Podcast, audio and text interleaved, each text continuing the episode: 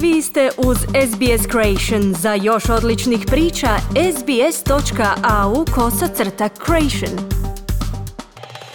Slušate program radija SBS na hrvatskom jeziku. Naša gošća i danas je Marijana Jerbić, edukatorica iz Multikulturalnog centra za žensko zdravlje. Marijana, dobar dan. Dobar dan, dobar dan slušateljima. Današnja tema je obiteljsko nasilje u vrijeme e, pandemije koronavirusa. Što je specifično za vrijeme u kojem živimo i problem obiteljskog nasilja? Pa ovako, ova pandemija koronavirusa napravila je ogroman osjećaj straha i neizvjesnosti, nesigurnosti širom svijeta, je li pa i u nama. Odjedno smo primorani e, vrijeme provoditi kod kuće sa svih strana ili dolaze neke poruke u potrebi dobrobiti ostatka kod kuće. Roditelji mijenjaju radnu svakodnevnicu, djeca ne idu u školu i te stvari. E, često čujemo sada u zadnje vrijeme da pojedinci osjećaju rasizam, jeli, što, kao što su kinezi njima slične osobe, jer izgleda ju, kao kinezi izgleda da je to sve počelo u Kini pa ima i napasnih ljudi i napada i sa te strane.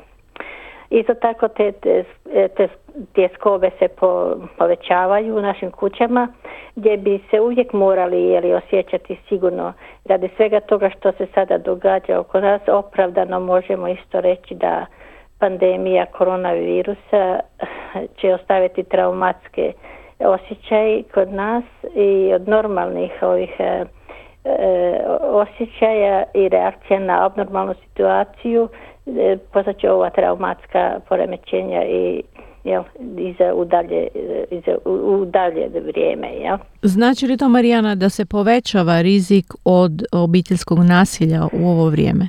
Je, po svima izjavama izgleda da se to sve povećava, e, jer je pritisak e, na domaćinstvo i obitelj povećana radi ove krize i pandemije koronavirusa ta neizvjesnost li i strah je velik.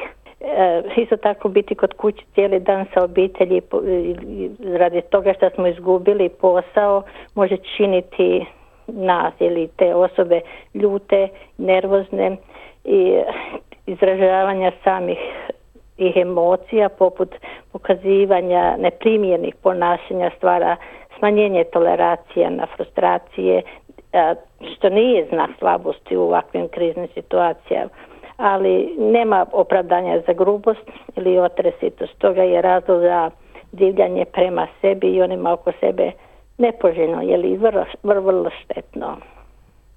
Što možemo uraditi ako znamo da neka osoba koja je nama poznata ili bliska prolazi kroz nasilje unutar doma?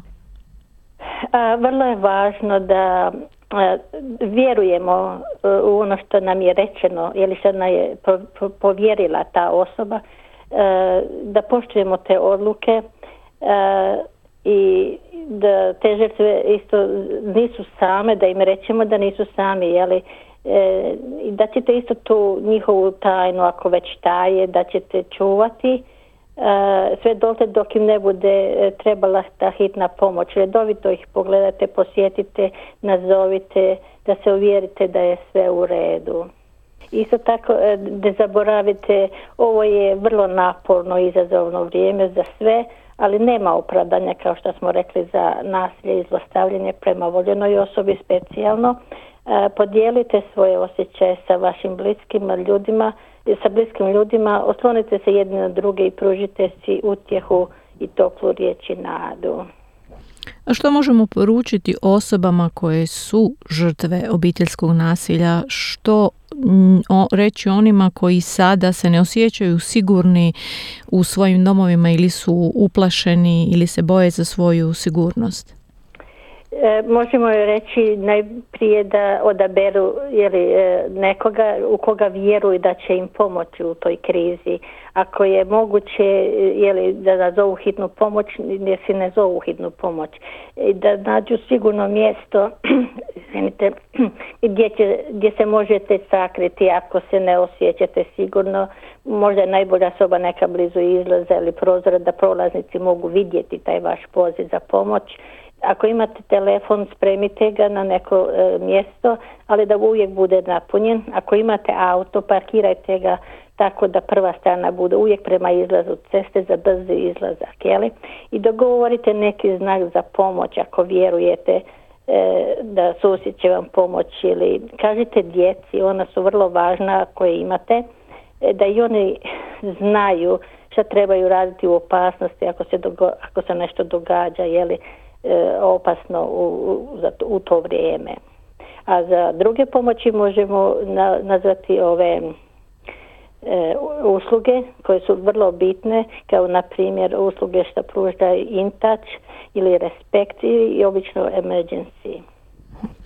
Znači, ako, i, ako osoba osjeća da joj je život u opasnosti, treba nazvati 000, a, u drugim slučajevima se obratiti službama koje inače pružaju potporu žrtvama obiteljskog nasilja. Te su službe otvorene 24 sata svaki dan i vrlo su e, e, bitne usluge i ovaj i, one će isto e, zadržavati sve u tajnosti e, kroz kako vi stanje prolazite i to.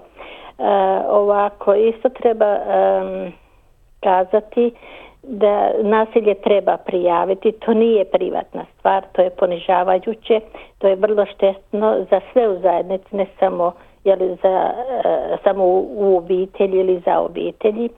E, ko teško krši te propisne zakone o zaštiti od nasilja, bilo je koje vrste je kažnjavajuće jer zakoni propisuju zaštitu osoba od nasilja e, i odgovornost nasilja se tiče svi u nas.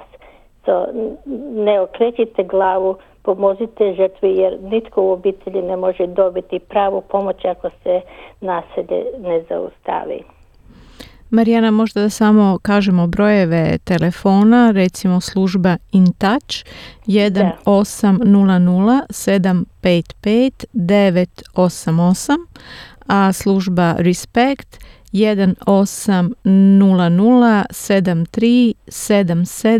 1800 i kao što ste rekli sve te službe rade 24 sata i naglašeno je da za vrijeme pandemije oni nisu ograničili uh, sate svog, svog djelovanja nego da rade cijelo vrijeme. Apsolutno, i to su najsigurnije službe i mislim e, treba ih nazvati ne treba se stiditi nikoga e, radi situacije u kojoj se nalazite.